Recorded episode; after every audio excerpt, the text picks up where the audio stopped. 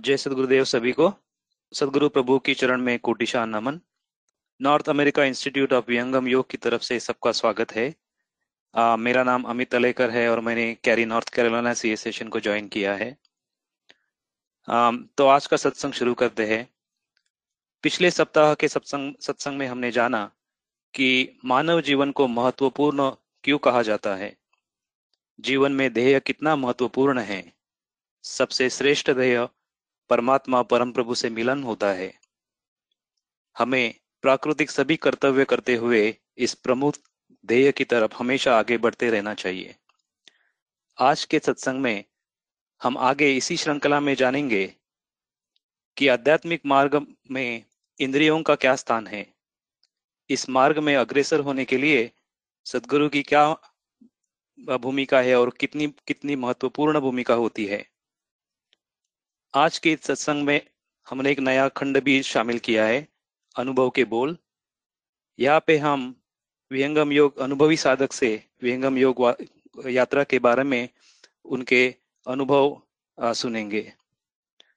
तो अब बिना विलंब किए आज का सत्संग शुरू करते हैं स्वागत गान से। स्वागत गान के माध्यम से हम परम गुरु, नित्यानादि सदगुरु का आह्वान करेंगे। सदगुरु की चरण में प्रार्थना करेंगे कि उन, उनका आगमन इस सत्संग में हो और इस सत्संग को सफल बनाए। मैं निवेदन करता हूँ ईशा जी से कि आप स्वागत गान से सदगुरु का आह्वान करें। आप ईशा जी। थैंक यू अमित जी जय Sadgurudev to all of you स्वागत गान आज स्वागत नित्य गुरुवर संत शुभागम आइए।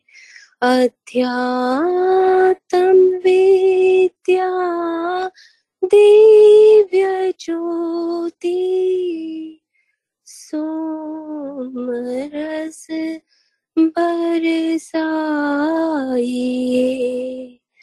दोष दुर्गुण दूर करी के शुद्ध हंस बनाइए।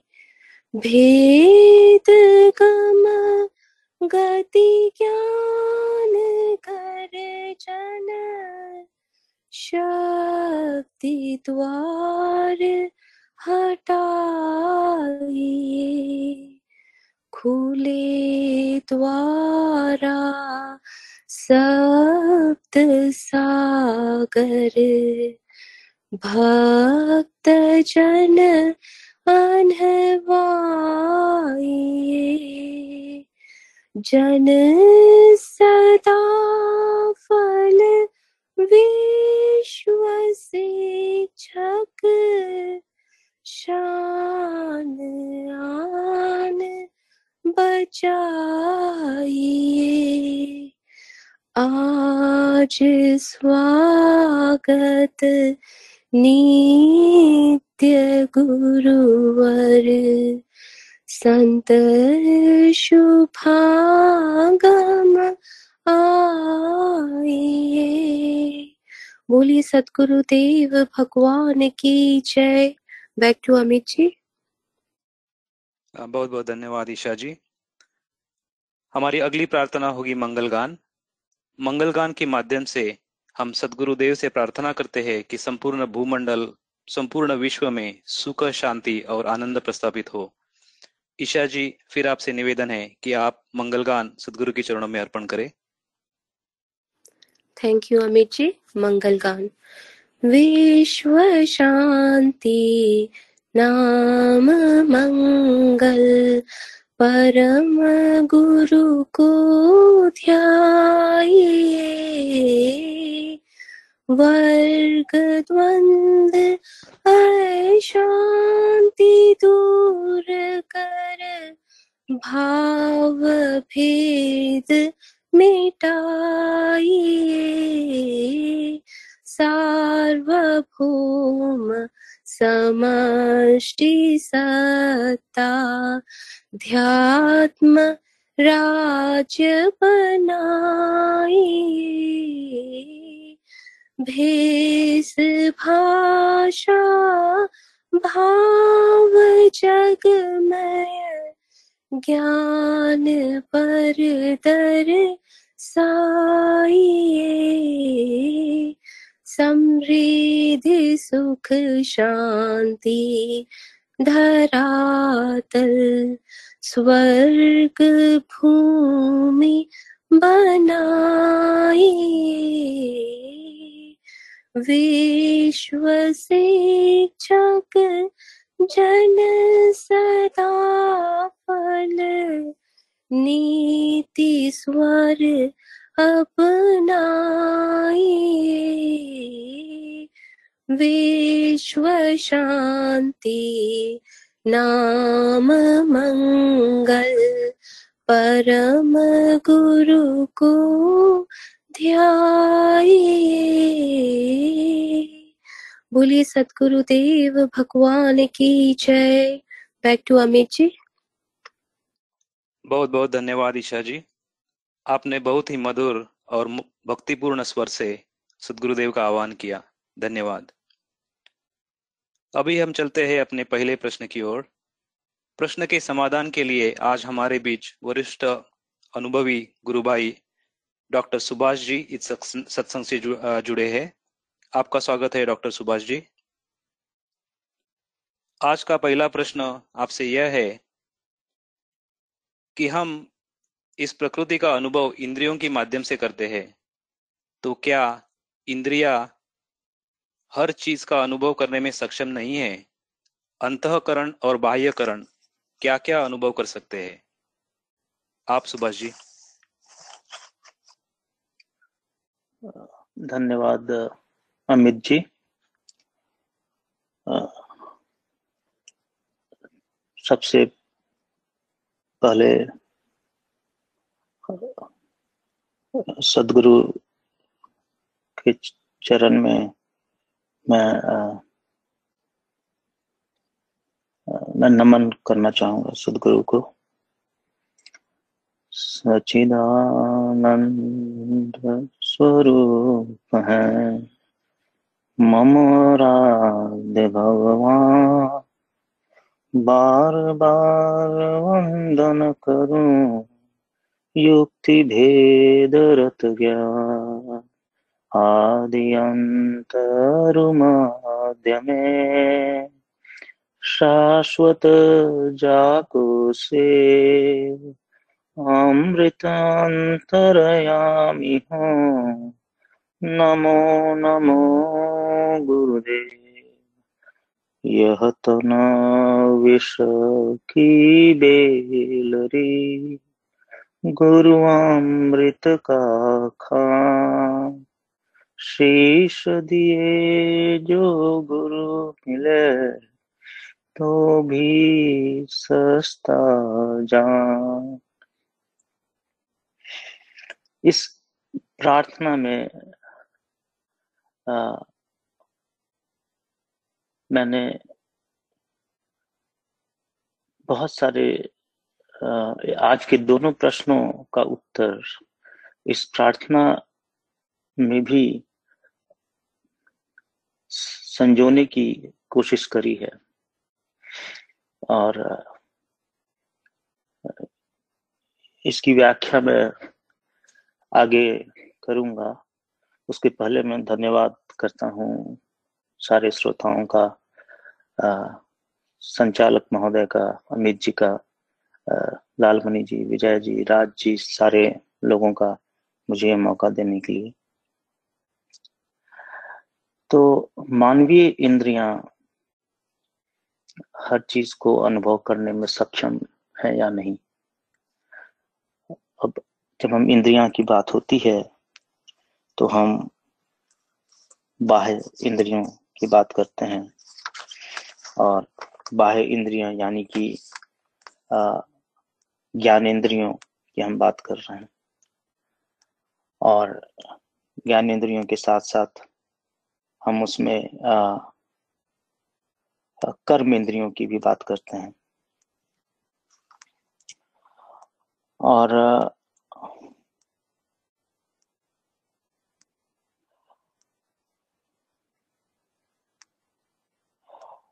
और हम सबों को मालूम है चक्षु, घ्राण, त्वचा, श्रोत्र एवं हुआ तथा पाँच कर्मेंद्रियाँ, हाथ, पैर, गुदा, लिंग एवं वाणी।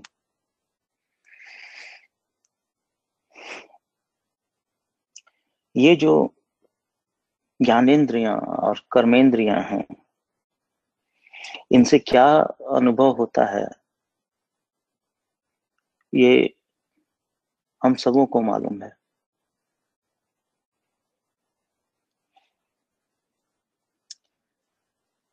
तो बहुत सारी चीज़ें हैं जो हम अनुभव करते हैं,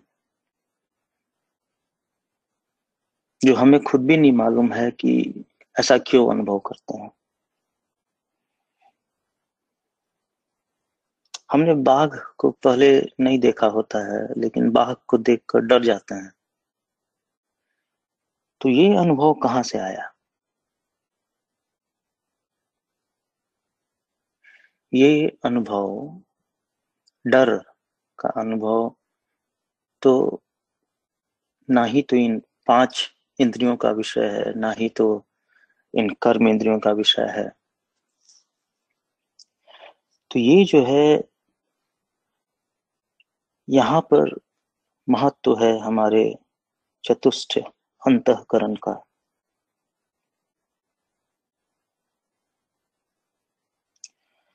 चतुष्ट अंतकरण क्या क्या है?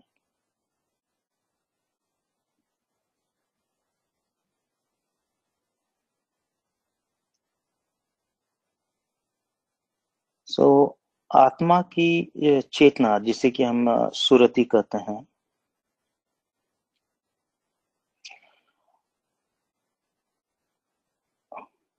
मन के द्वारा, मन इसे ग्रहण करके इन बाह्य कर्णों को, इंद्रियों के माध्यम से बाह्य जगत के कार्यों को संपन्न करता है। लेकिन जो अंतकरण की हम बात कर रहे हैं, मन, बुद्धि, चित्त और अहंकार, उसमें चित्त की बात करते हैं। में संत प्रवर श्री विज्ञान जी महाराज की यूट्यूब की वीडियो सुन रहा था, जिसमें उन्होंने चित्त का बड़ा ही सुंदर वर्णन किया है कि कैसे चित्त में हमारे पुराने संस्कार परत, दर परत परत, दर परत बैठ जाते हैं। और वो जो संस्कार हैं, वो हमारे अच्छे अनुभव बुरे अनुभव सबों को इस प्रकार समेटे रहते हैं कि वो अनुभव हमारे अभी के आज के अनुभव को से उसका लेना देना नहीं होता है। जैसे मौत का डर उसमें संत श्री विज्ञान देव जी ने बड़े ही आ, सरल तरीके से समझाया है कि मौत का डर कहाँ से आता है? या जीवन का डर कहाँ से आता है? हमारे चित्त के अंदर से आता है। तो ये जो चित्त है, यह अंतकरण है जिसमें कि हमारे पुराने जन्मों के संस्कार, हमारे पुराने जन्मों के अनुभव परत दर परत पड़े रहते हैं। तो इससे हमें ये समझना होगा कि हमारी जो ज्ञानेन्द्रियाँ और कर्मेंद्रियाँ हैं, वो इस प्रकृति मंडल के हर चीज़ को अनुभव करने में सक्षम नहीं है। और ये जो हमारे अंतकरण है, ये बहुत कुछ अनुभव कर सकते हैं। और मैं बोलते जाने के बजाय चाहता हूँ कि लोग प्रश्न पूछें और समय का ख्याल रहे। इसलिए मैं अपनी वाणी को यहाँ पे विराम देता हूँ। Back to you Amit ji बहुत बहुत धन्यवाद डॉक्टर सुभाष जी। um, तो uh, किसी गुरु भाई गुरु बहन को अपने विचार रखने हो या कोई प्रश्न हो um, तो आप रख सकते हैं।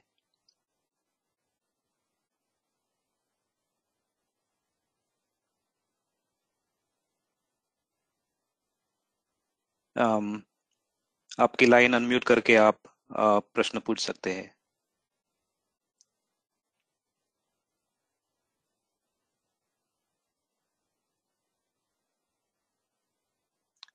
ठीक है। तो अभी हम चलते हैं अपने अगले सवाल की अगले प्रश्न की तरफ़। आम, तो जी मेरा एक प्रश्न है। मेरा नाम रश्मि है। प्रश्न ये है कि चित्त में अगर अनेकों जन्म से लगा हुआ है और आ, तो वो क्या एक जन्म में खाली हो सकता है या फिर हम लोग को आ, बहुत जन्म लग जाता है खाली होने में उसके संस्कार में?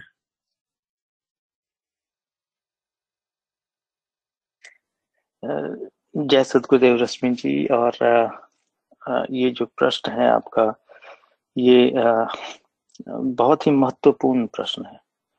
और ये जुड़ा है आज के हमारे दूसरे प्रश्न से, सदगुरु की महत्ता। और यहाँ पे हमारे बाकी अंतकरण जो हैं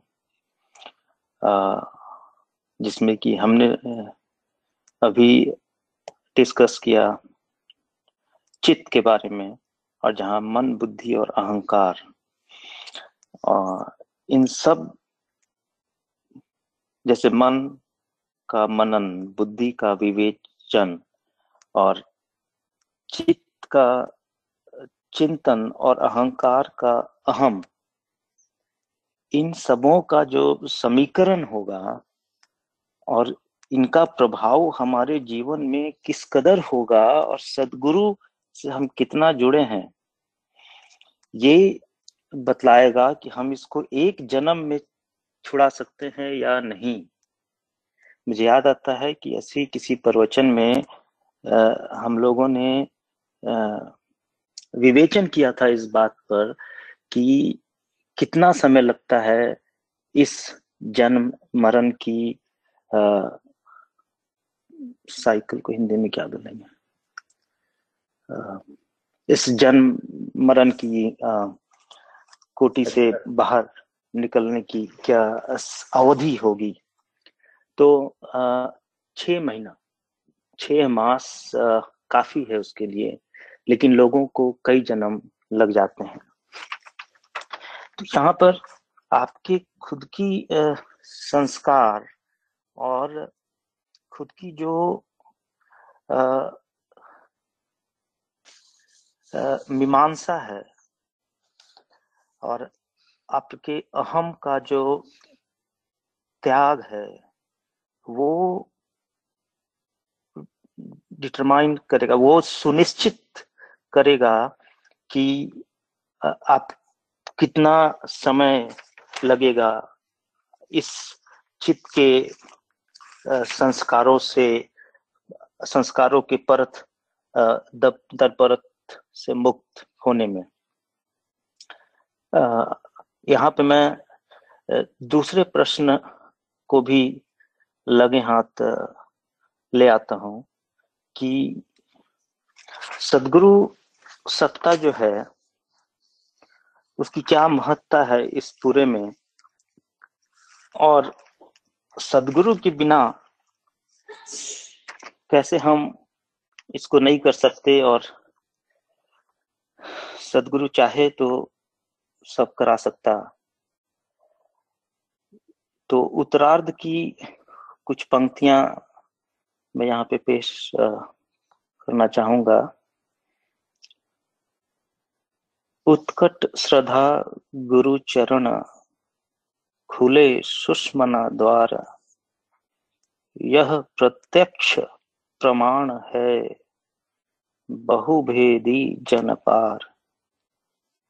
इंगला पिंगला सुषमन नाड़ी, संशोधन करु युक्ति विचारी। सुषमन खुले युक्ति गुरु भेदा, गुरु मूर्ति बस गगन अछेदा। खुले सुषमन साधन होई, सहज सहज निशब्द समोई। बिना सुषमना साधन दंभा भटकी रहे जग प्राकृतिक रंभा।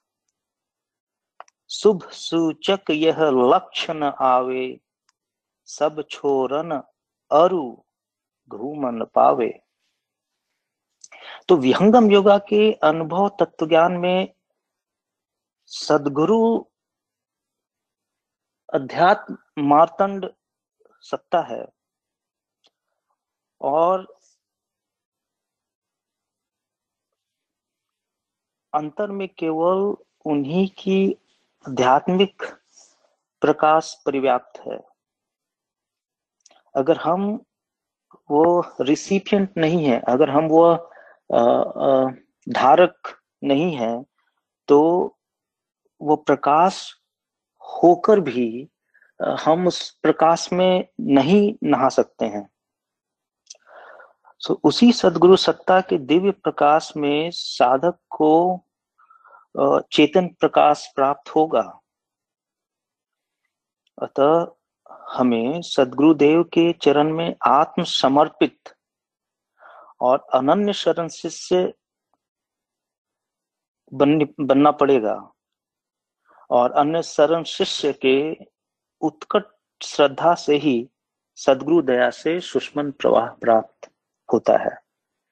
मेरा कहने का तात्पर्य यह है कि ये जो सदगुरु दया और शिष्य की उत्कट उत्कट श्रद्धा, सिर्फ़ श्रद्धा नहीं, उत्कट श्रद्धा और सदगुरु चरण में आत्म समर्पित ये जो सारे बातें हैं, ये जो सारी बातें हैं ये तय करेंगी कि आपकी जो परत, दर परत संस्कारें आपके चित्त के ऊपर लगी हुई हैं, वो कैसे हटेंगी? और कैसे आप, अध्यात्म पथ में अग्रसर होंगे? तो रश्मि जी शायद, मैंने आपके प्रश्न का शायद थोड़ा सा जवाब दे पाया।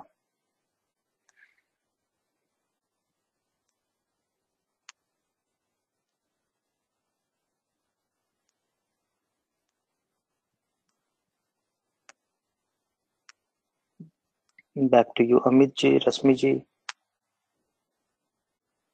um, धन्यवाद डॉक्टर सुभाष जी um, रश्मि जी शायद आपको आपके प्रश्न का um, उत्तर मिल गया होगा. Um, तो once again doctor Subhash ji बहुत बहुत धन्यवाद. आपने दोनों प्रश्न लिए और बहुत अच्छी तरह से सरल तरीके से हमको बताया कि पाँच ज्ञानेन्द्रिया पाँच कर्मेंद्रिया चतुष्ट अंतकरण कैसे सब अनुभव हमसे करवाते हैं। आपने सद सदगुरु की भूमिका का महत्व भी बताया। साधक कैसा होना चाहिए? शरणागति के, सदगुरु शरणागत होने के सिवा अध्यात्म मार्ग में आगे बढ़ने का कोई रास्ता नहीं है। आपने सूक्ष्म प्रवाह के बारे में भी हमको संक्षिप्त में बताया। तो बहुत बहुत धन्यवाद तो अभी हम ये लाइन ओपन करते हैं। यदि कोई जिग, नया जिज्ञासु इस सेशन में ज्वाइन किया हो तो आप आगे आके अपना संक्षिप्त संक्षिप्त में परिचय दे सकते हैं। या अगर कोई प्रश्न हो आम, तो आप पूछ सकते हैं।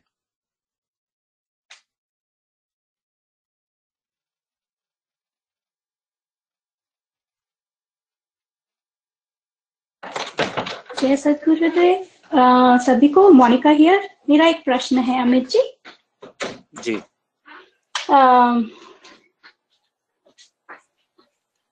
डॉक्टर सुभाष जी ने बताया काफ़ी डिटेल में बस मुझे एक प्रश्न आया था, जब सुभाष जी ने लास्ट में बोला कि जो उत्तम कोणी के कोणी का शिष्य है तो इसमें मुझे बस ये पूछना था कि सुभाष जी, क्या डिफरेंस है शिष्य और अनन्य शिष्य में। ये मुझे मतलब जितना मैं आज तक सत्संग सुनी हूँ तो मुझे कुछ नाम तो पता है जो सदगुरु भगवान के अनन्य शिष्य रहे हैं। जैसे सुखनंदन जी और कुछ नाम अभी शायद इस वक्त मुझे मेरे ध्यान में नहीं आएँगे लेकिन तो वो तो अनन्य शिष्य थे ही जिन्होंने सिर्फ़ आज्ञा का पालन किया अंतिम श्रेणी तक। लेकिन आ, उसके अलावा जैसे आज की टाइम में प्रैक्टिकल टाइम में जो लोग हम लोग नए जुड़े हैं या हमारी हो सकता है हमारी यात्रा शायद पिछले जन्मों की ही होगी। लेकिन आज के टाइम में बस ये क्या मतलब उत्तम उत्तम शिष्य नन्य शिष्य और रेगुलर शिष्य में बस सेवा भाव ही मेन है, ये पूछना था सुभाष जी। जी, जय सदगुरुदेव, मोनिका जी और ये एक ऐसा प्रश्न है जो हम सबों को कचोटता है और करते रहना चाहिए। वो इसलिए क्योंकि हम सभी इस ज्ञान से जुड़ तो गए और, हम लोगों ने न यह जाना, न ये जानने की कोशिश करी कि हमारी पात्रता है या नहीं है। और इसीलिए स्वामी जी ने स्वर्वेद में स्पष्ट अक्षरों में शिष्यों को भी वर्णन करा है कि तीन प्रकार के चार, प्रकार के शिष्य, अधम, अधमा, अधम उत्तम और अनन्य शरण शिष्य। तो जैसे मैं अपनी उदाहरण देता हूँ। बहुत ही बाल काल्य में मेरा उपदेश हुआ था। आ, करीबन 20 साल पहले। अब इस बीस साल पहले मैं सब कुछ छोड़कर आश्रम भी चला गया था। तो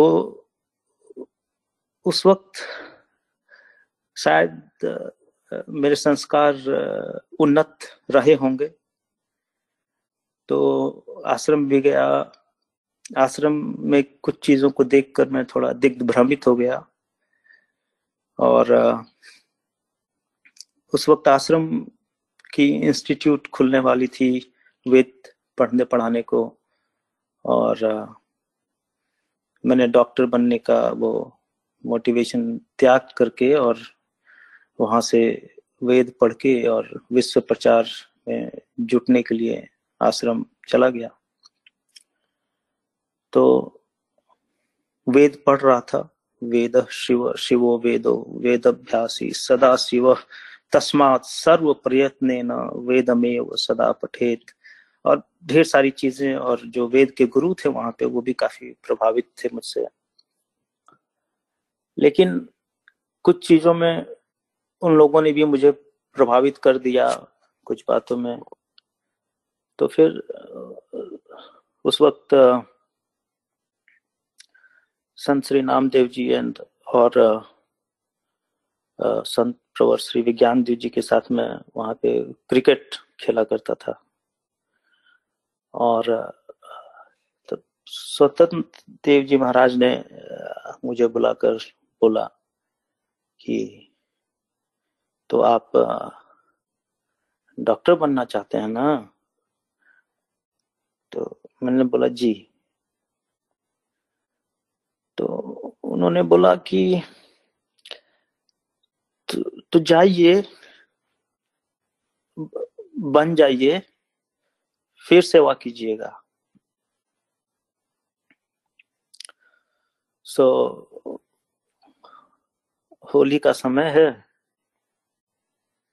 जाइए घर जाइए।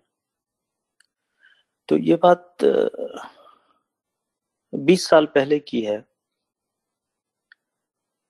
और उस वक्त मैंने आ, मेरे पिता जी ने मुझे अपने आप को आश्रम को दान दे दिया था। तो वो जो समर्पण का भाव था शायद वो एक पल के लिए था। तो वो जो शिष्य में उस समय था, वो शायद शिष्य सच में था, लेकिन क्षण मात्र के लिए था। लेकिन उसके बाद जो मेरे अपने संस्कार थे चित्त के या जो कुछ भी था जिसके कारण चीज़ों से प्रवाहित होकर के डेविड दिग्ध भ्रमित हो गया और ऐसा पतन होता गया क्योंकि आपका जो अंतकरण है, उसको तो आपको ही संभालना होगा। यहाँ पे ये रोल आता है संस्कार का। तो आप किस प्रकार के शिष्य हैं, वो डिटरमाइन करेगा कि आप इस पथ में कहाँ पर तक बढ़ेंगे और कैसे बढ़ेंगे? तो अगर आप अपनी शिष्यता को नहीं इम्प्रूव करते हैं तो 20 साल के बाद भी आप वहीं होंगे जहाँ 20 साल के पहले थे। तो अनन्य शरण शिष्य अगर आप नहीं बनते हैं तो नहीं बढ़ पाएँगे आगे आप। ये तो सदगुरु दया है कि आपको सदगुरु छोड़ नहीं रहे हैं। आप सदगुरु धार से बंधे हुए हैं, सदगुरु की ये ममता है। जैसे माँ की ममता होती है बेटे से, बेटा खराब भी है तो माँ उसको छोड़ नहीं देती है। लेकिन इसका ये नहीं मतलब है कि बेटा जीवन में बड़ा सफल हो जाएगा माँ की ममता से। नहीं, उसके लिए बेटे में पात्रता होनी चाहिए। वैसे ही अध्यात्म में है। अगर आप अनन्य शरण शिष्य नहीं है तो आप में अगर वो पात्रता नहीं है तो आप नहीं बढ़ पाएँगे आगे। आप आजीवन प्रथम भूमि के साधक बने रह जाएँगे। तो जो मेरा अनुभव है, वो ये है कि आप में पात्रता होनी अनिवार्य है और आपको उत्तम शिष्य बनना ही पड़ेगा। आप में पात्रता आनी ही पड़ेगी। आपको ब्रह्म मुहूर्त में साधन करना होगा। सदगुरु के सिद्धांतों को, उनके बोली गई वाणी को अक्षरशः पालन करके अपने आप में उन सारे शिष्य के गुण को लाना होगा, जो सदगुरु ने कई बार, हज़ारों बार बार बार अपने स्वरेद में, सिद्धांतों में वर्णन किया है। Back to you Naveen ji back to you Amit ji जय सदगुरुदेव बहुत बहुत धन्यवाद, डॉक्टर सुभाष जी।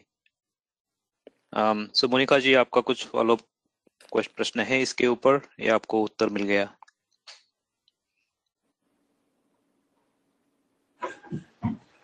Um,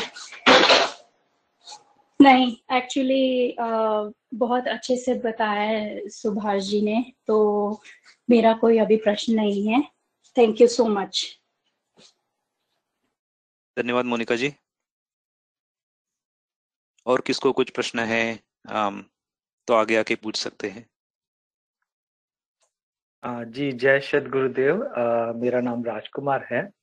मेरा एक प्रश्न है जैसे हम हमारी जो इंद्रियाँ हैं या अंतकरण है उससे हम आ, मतलब आ, परमात्मा तत्व को जैसे अनुभव नहीं कर सकते हैं तो फिर भी हम संसार में जैसे आज हमारी स्थिति तो उतनी अच्छी नहीं है तो फिर भी हम परमात्मा तत्व को कैसे समझ सकते हैं? ठीक है हमारी इंद्रियों की गम नहीं है अनुभव नहीं कर सकते तो फिर भी हम परमात्मा तत्व है इस बात को कैसे समझ सकते हैं?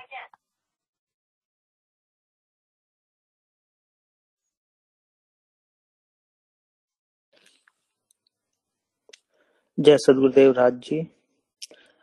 आ, आपका प्रश्न बड़ा ही कठिन है। मेरे लिए भी लेकिन मैं अपनी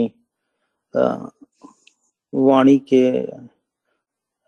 आधार पर इस इस प्रश्न अपनी बुद्धि के आधार पर विवेक के आधार पर इसको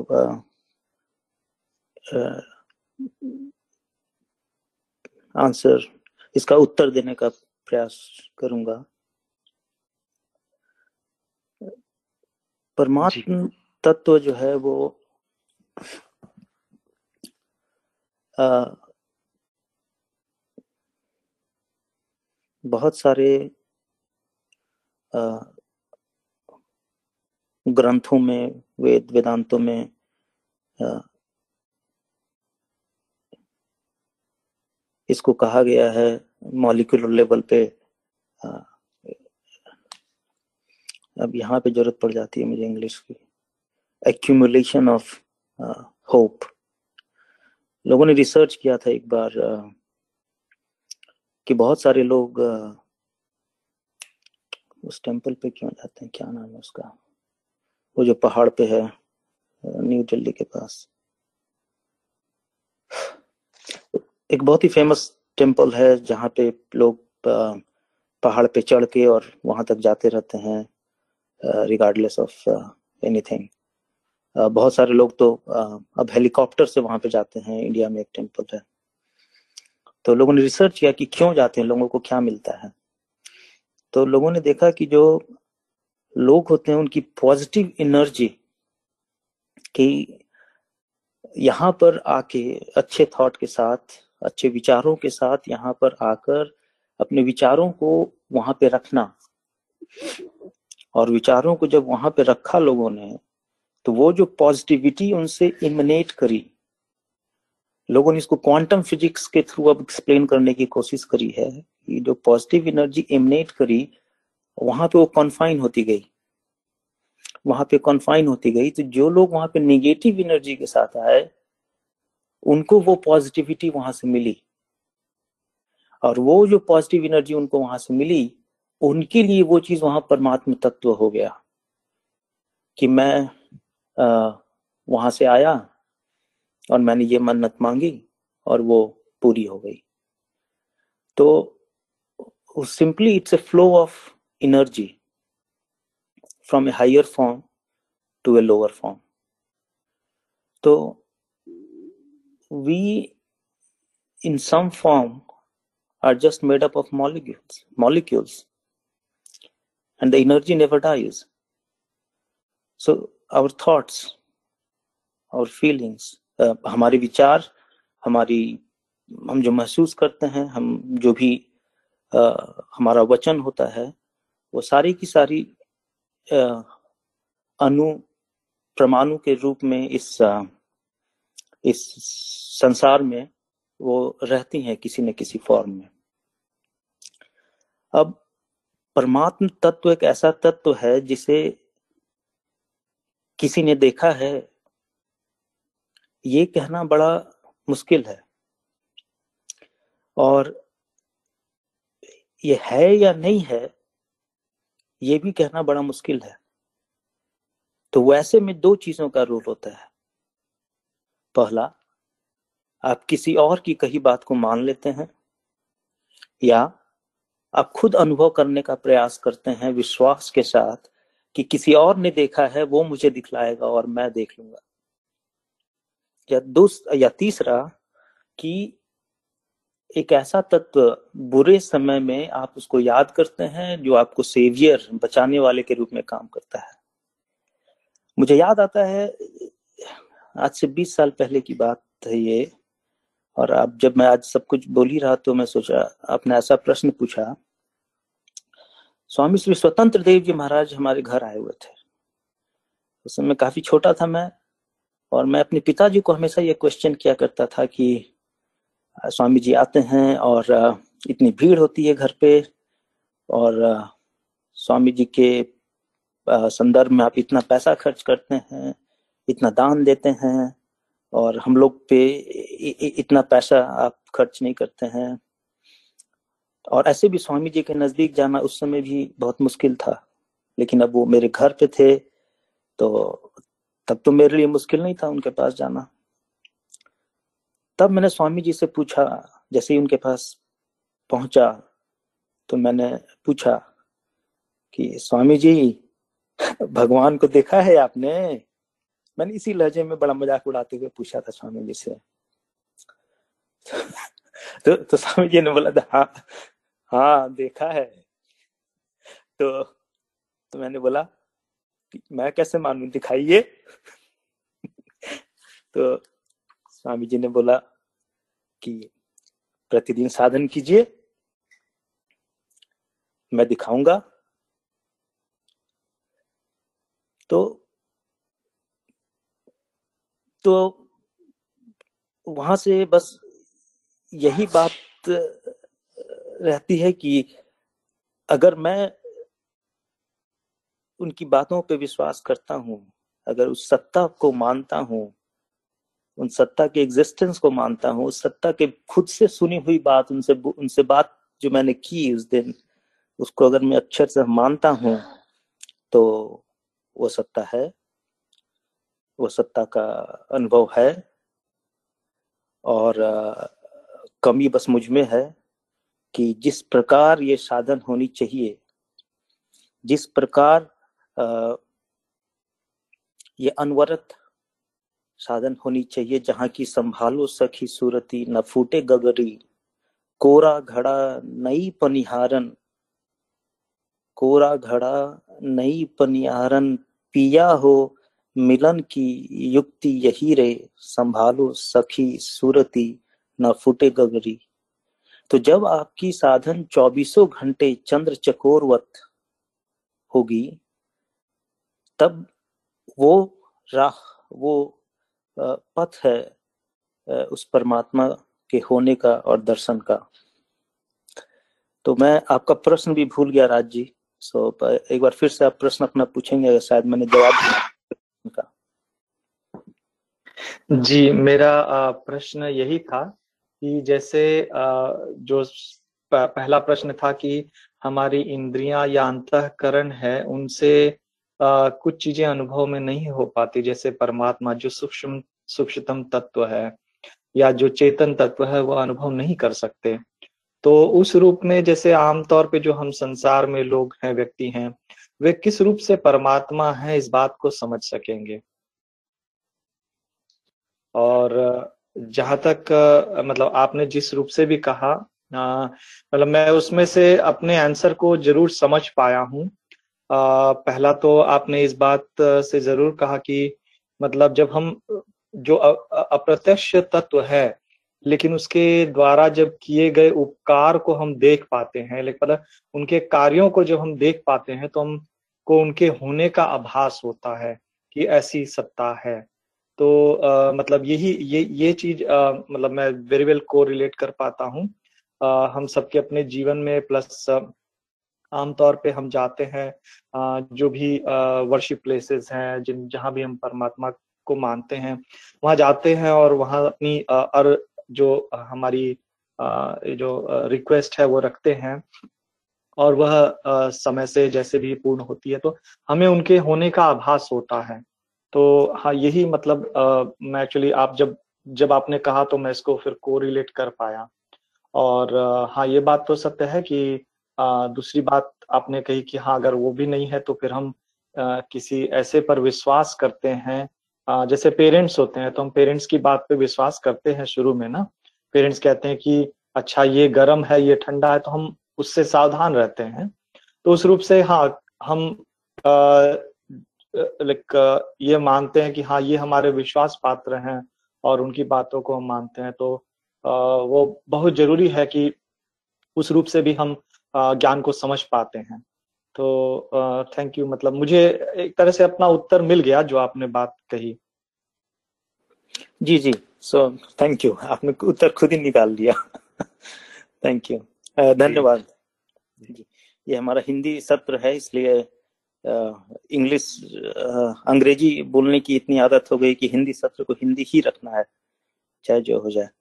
तो जो अनुभव की बात आपने करी, जो पहला प्रश्न था आपका कि इंद्रिय और सब कुछ से हम कैसे अनुभव कर सकते हैं उस परमात्मा को तो स्वामी जी ने स्वर्वेद में बहुत ही अच्छे तरीके से इसका वर्णन किया है।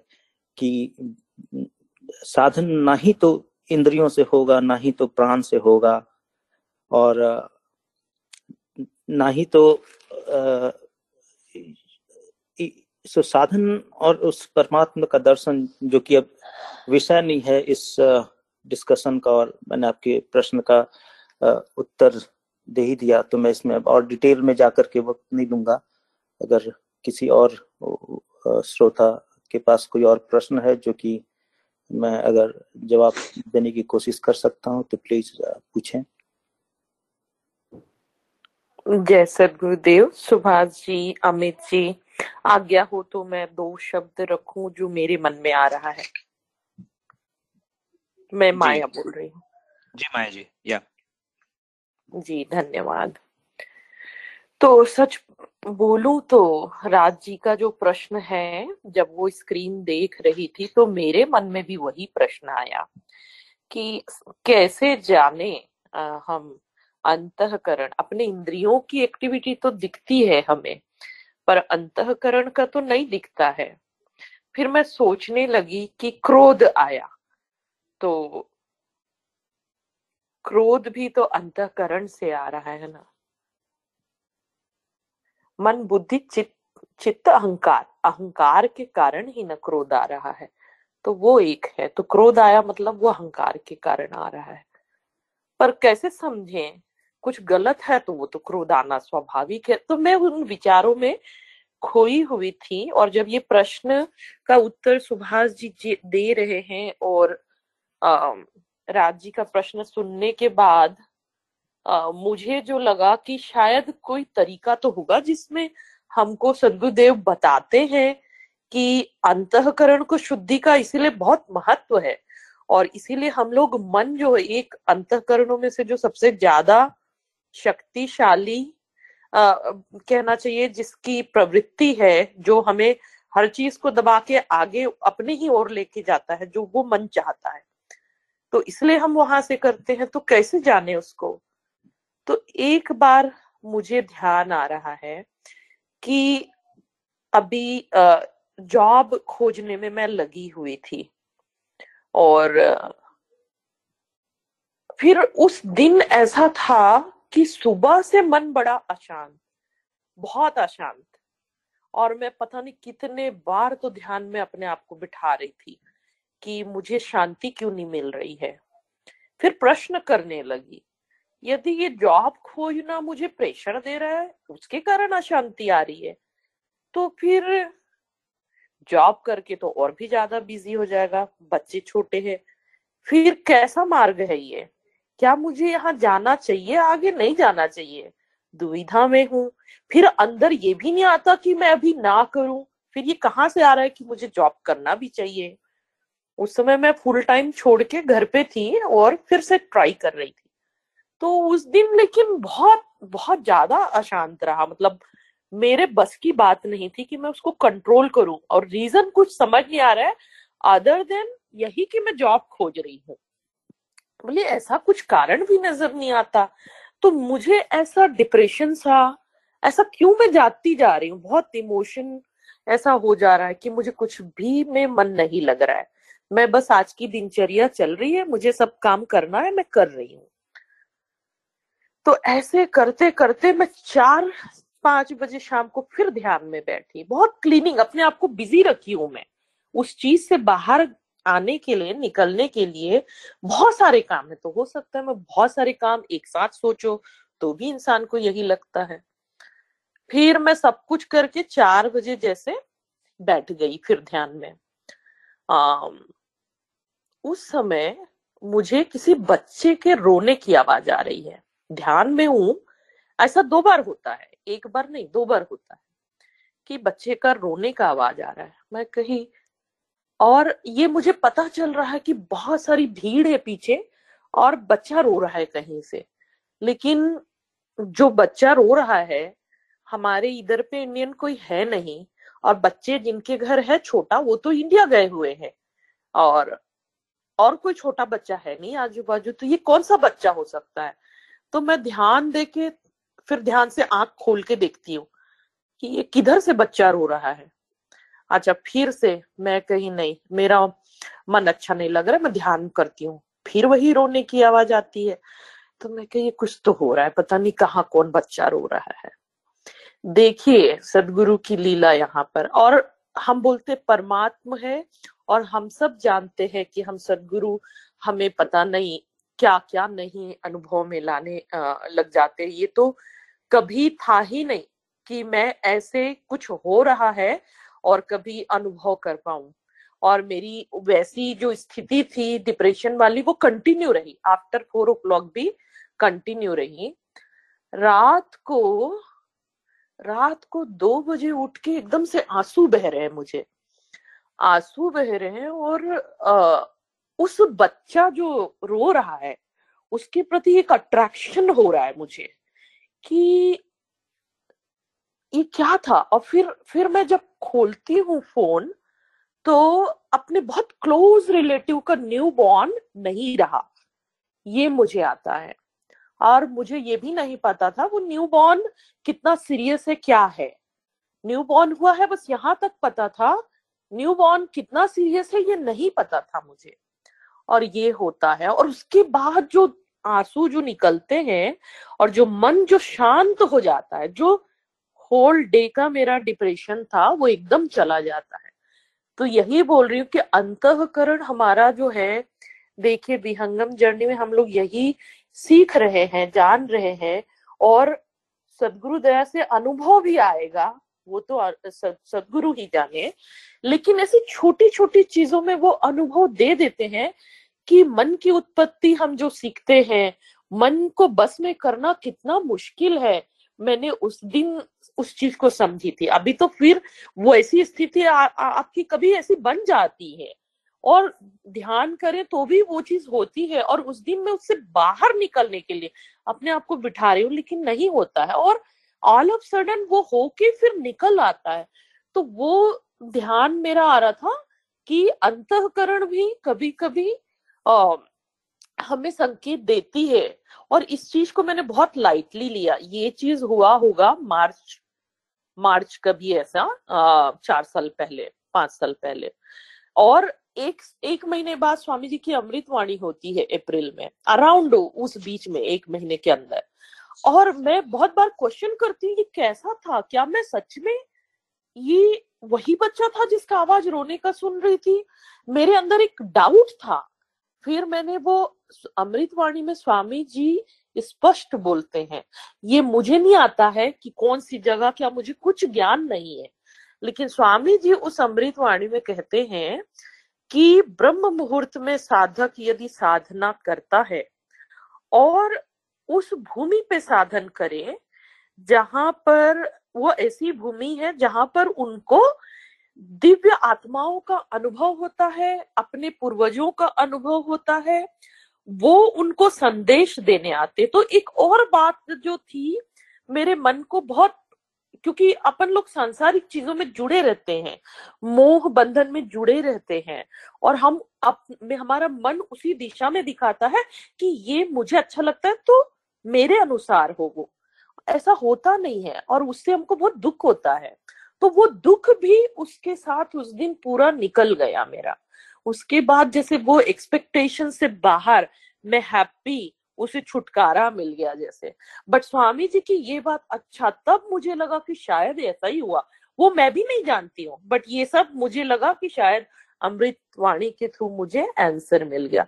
तो पता नहीं मैं ये ये अंतकरण इस तरह से आंसर देता भी है कि नहीं ये मुझे नहीं पता लेकिन ये मेरे साथ ऐसी घटना हुई थी जो आ, कभी पहले हुआ नहीं और लगता है इस तरह से हमें संकेत मिलता है। सॉरी मैंने ज़्यादा समय ले लिया अमित जी। आ, बस यही रखना चाहती थी। बहुत बहुत धन्यवाद धन्यवाद माया जी। आपने अपने विचार और अनुभव हमारे सामने शेयर करने के लिए। बहुत धन्यवाद। तो अभी हम चलते हैं अपने सत्र की अगली अगली भाग की तरफ़ अनुभव के बोल। सो so, आज इस सत्र में सदगुरु सेविका गुरु बहन उर्वशी जी ने इस सत्संग से सत्संग को ज्वाइन किया है। आपका स्वागत है उर्वशी जी। आपसे निवेदन है कि सदगुरु की सेवा में समय क्यों देना चाहिए? इस विषय में आपके अनुभव रखे आपके विचार रखे। आप उर्वशी जी? जय सदगुरुदेव। सदगुरु भगवान के चरणों में नमन है। सुपूज्य संत प्रवर श्री विज्ञान देव जी को नमन है। पूजनीय माता जी की चरणों में मेरा नमन है। सुपूज्य संत श्री नामदेव जी की चरणों में मेरा नमन है। आध्यात्मिक और सदगुरु सेवा की समझ को रेखांकित करते हुए शुरू करना चाहूँगी। सेवा का अर्थ मेरे लिए स्वयं की भेंट, माने कुछ पाने की उम्मीद किए बजाय स्वयं का हित को भुलाकर सेवा कार्य करना। सेवा करते समय अपने लिए कुछ पाने की इच्छा ना रखना। विहंगम योग से मैं एक साल से कुछ ऊपर पिछले वर्ष जुड़ी हूँ तो एक साल हो चुका है। लेकिन अभी तक सदगुरु दर्शन और आश्रम जाने का अवसर नहीं मिला। पर मुझे आध्यात्मिक खोज के परिणाम स्वरूप सदगुरु मिले। सदगुरु से जुड़े रहने का मतलब है, जीवन से जुड़ा होना और सदगुरु से जुड़ना हमारी चेतना को स्वाभाविक रूप से सेवा करने की इच्छा की ओर ले जाता है। मेरे द्वारा कोई भी सेवा मुझे सदगुरु से जोड़े रख रहा है, जो मेरे आंतरिक जीवन को सदगुरु द्वारा स्थिर, पोषित और अच्छी तरह से संरक्षित कर रहा है। इस वर्ष की शुरुआत में ही सेवा के रूप में मुझे वर्ष वर्ष की शुरुआत में अपने परिवार जनों और मित्रों को वार्षिक पत्रिका के सब्सक्रिप्शन उपहार स्वरूप देने को मिला। ऐसे अवसरों पर अपने हाथों से सेवा, अपनी क्षमता अनुसार धन से सेवा, दूसरों के माध्यम से सेवा, आध्यात्मिक उत्साह से सेवा खुशहाल भावना से सेवा करना अपना धर्म समझती हूँ। सदगुरु हमारी मार्गदर्शक बनकर हमेशा हमारी आत्मा की भलाई के लिए काम कर रहे हैं और अपने आत्मा की शुद्धिकरण का अनुभव करती हूँ। सदगुरु की अनंत दया हमारे ऊपर है, हमारे कई सांसारिक कष्टों से मुक्त कर रहा है। जीवन के मुश्किलों को आसान भी कर रहा है, यह मेरा अनुभव रहा है। प्रारब्ध में भी लिखी गई घटनाओं और दुर्घटनाओं से बचा रहे हैं, वो हमें हमेशा। पिछले महीने विहंगम योग के पलामू सत्संग में राजेश जी ने मुझे एक घंटा अपने अनुभव शेयर करने को, के लिए अवसर दिया था।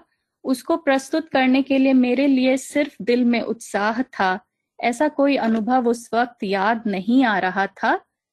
लेकिन उस सेशन में मेरे आंसुओं की धारा बहती ही गई और आ, मैंने जो भी कहा वो सभी शब्द सब सदगुरु ही मेरी वाणी में डाल रहे थे। क्योंकि सत्संग में मैंने क्या कहा मुझे वाकई नहीं मालूम था।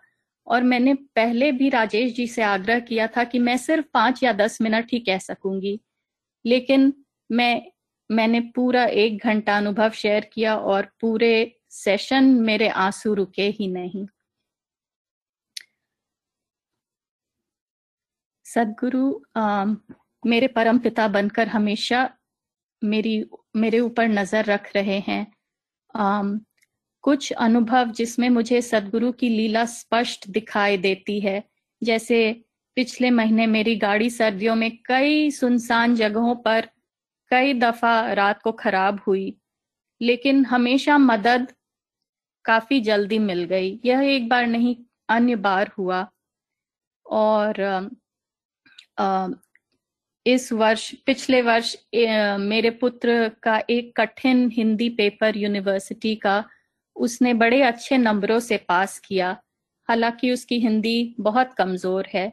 यह बिना सदगुरु की दया के मुमकिन नहीं था, क्योंकि उसने अपनी स्कूल की पढ़ाई हमेशा स्पेनिश भाषा रखी थी और सिर्फ़ बचपन में कक्षा पाँच तक वो रविवार को मंदिर के हिंदी क्लास गया। लेकिन कुछ ही दिन की मेरे द्वारा हिंदी की पढ़ाई में मदद लेकर उसने काफ़ी अच्छे नंबरों से पास किया। और उसके बैचलर्स की पढ़ाई चार साल के बजाय साढ़े तीन साल में ही अभी दो हफ़्ते पहले खत्म हो गई और बड़े अच्छे जीपीए से उसने पास किया। इसके अलावा मेरी कुछ दवाएँ हैं जो हमेशा के लिए छूट गई। यह सब जो भी अनुभव मुझे हो रहा है, ये ऐसे हैं कि इनका कारण मुझे सदगुरु से जुड़ना ही नज़र आता है। और मुझे अपनी व्यक्तिगत समस्याओं का भी हल हमेशा सदगुरु दिखा देते हैं। अन्य दूसरे लोगों के साथ मेरे संबंध बदल गए हैं। ऐसे कुछ व्यक्ति से अब बात करने में परेशानी नहीं होती है, जिसे मैं पहले पसंद नहीं करती थी। और कई अन्य परिवार के सदस्यों को भी उन्होंने नाराज़ कर दिया था। अब मैं अपने आसपास के लोगों को अधिक स्वीकार कर रही हूँ और बड़ी आसानी से अध्यात्म और सदगुरु के द्वारा उनसे जुड़ रही हूँ। पिछले वर्ष तक कुछ मेरी तीव्र महत्वाकांक्षाएँ थी, जैसे और ये कुछ वर्ष से है मेरे साथ, जैसे केदारनाथ यात्रा करना या कैलाश यात्रा पर जाना, कुंभ मेला, जीवन में एक बार ज़रूर जाना। अभी यह सब मुझे अर्थहीन लगते हैं। महत्वाकांक्षाओं की तीव्रता जैसे कम हो गई हूँ। सदगुरु मुझे एक मार्गदर्शक बनकर यह समझा दिए हैं कि इस तरह के कार्यों से प्राप्त कोई भी फल को पवित्र सदगुरु की सेवा द्वारा आसानी से प्राप्त कर सकते हैं। इसलिए अब हर दिन सदगुरु की वाणी को हृदय से लगाकर उनके बताए पथ को धारण करना, यही मेरा महत्वपूर्ण कार्य और लक्ष्य है। सदगुरु की सेवा को ईमानदारी से करना, शुद्ध हृदय और समर्पण भाव से उनकी सेवा करना, चाहे जितनी भी छोटी हमारी सेवा है। हम जिस डिग्री से हम सदगुरु के साथ ईमानदार हैं, वह हमारी आंतरिक शांति की डिग्री है, जिसे हम खुद अनुभव कर, करते हैं। सदगुरु मार्गदर्शक बनकर मेरे जीवन को काफ़ी आसान बना रहे हैं। मैं अब यहाँ अपनी वाणी को समाप्त करती हूँ। सदगुरु को अपनी भक्ति, श्रद्धा और नमन निवेदित करती हूँ। वाणी में जाने अनजाने जो त्रुटि हुई है, उसके लिए क्षमा चाहती हूँ। और ऑनलाइन सत्संग का कंट्रोल वापस मैं अमित जी को सौंपती हूँ। बंदी छोड़, सदगुरु भगवान की जय। बहुत बहुत धन्यवाद उर्वशी जी। आपके सदगुरु के प्रति भाव और समर्पण को नमन। आपके सब ये अनुभव आपने जो शेयर किए, वो हमको बहुत प्रेरणादायी है। तो बहुत बहुत धन्यवाद। अभी समय देखते हुए हम सत्संग के अंतिम से सत्र की ओर बढ़ते हैं, जहाँ हम गुरु वंदना आरती और शांति पाठ करेंगे। गुरु वंदना के माध्यम से हम गुरु के प्रति समर्पण करते हैं, गुरु से आभार व्यक्त करते हैं। ईशा जी से अनुरोध है कि आप गुरु वंदना की आखिरी कुछ पंक्तियाँ सदगुरु के चरणों में अर्पण करें।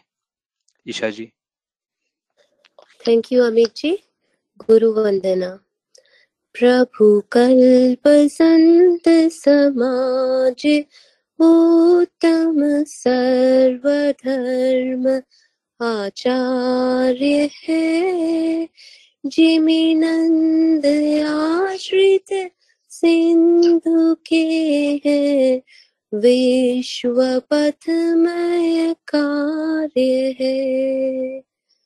प्रभु सत्य संत, समाज तेरा, आप रक्षा कीजिए। जन सदा फल ज्ञान, भक्ति वृद्धि दिन दिन कीजिए। बोलिए सतगुरुदेव, भगवान की जय। Back to Amit ji. हमारी अगली प्रार्थना आरती होगी। आरती के द्वारा सदगुरु की महिमा का वर्णन किया जाता है। सबसे अनुरोध है कि सब आरती के लिए खड़े हो जाए। ईशा जी आपसे फिर अनु, अनुरोध है कि आप आरती को प्रस्तुत करें। थैंक यू अमित जी आरती। गुरुमूर्ति गति चंद्रमा सेवक नैन चकोर। पलक पलक निरखत रहे गुरुमूर्ति की ओर। श्वेत श्वेत, मय श्वेत है। श्वेत श्वेत, मय श्वेत। तीन पाद अमृत भरा। श्वेत महानद श्वेत। अष्ट चक्र सब शून्य पर, धर धरा के पार। तहा सदा फल घर किया भूल पड़ा संसार। बोलिए सतगुरु देव भगवान की जय। Back to Amit ji. सब लोग अपने स्थानों पर बैठ जाए। अगली प्रार्थना शांति पाठ। शांति पाठ के माध्यम से हम विश्व की शांति के लिए प्रार्थना करते हैं। ईशा जी, आप शांति पाठ प्रस्तुत करें। थैंक यू अमित जी शांति पाठ। हे प्रभु, शांति स्वरूप हो। शांति शांति, शांतिमय शांति शांति शांति जन शांति हो। पूर्ण शांतिमय शांति। हे प्रभु शांति प्रदान कर।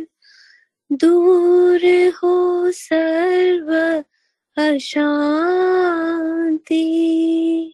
देव सदा फल शांतिमय। शांति शांति सुख शांति। बोलिए सतगुरु देव भगवान की जय। Back to Amit ji. बहुत बहुत धन्यवाद ईशा जी, प्रार्थना प्रस्तुत करने के लिए। तो आज के सत्संग में हमने जाना कि आध्यात्मिक प्रगति में इंद्रियों का क्या महत्व है? इंद्रिया कहाँ तक हमारा साथ देती है? सदगुरु का, सदगुरु की भूमिका का क्या महत्व है?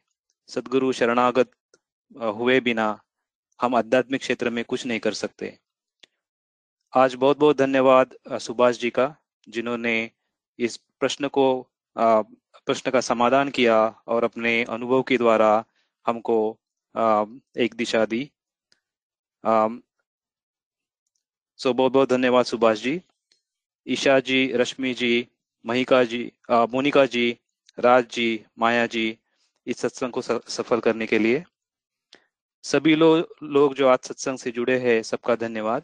आशा है कि आप सब इस कार्यक्रम के रख, में रखे हुए विचारों के बारे में आत्मचिंतन करेंगे। आपका आप सबका प्रत्येक दिन आनंदमय और सुखमय हो। फिर मिलेंगे हिंदी सत्संग में अगले शनिवार सुबह साढ़े नौ बजे। जय सदगुरुदेव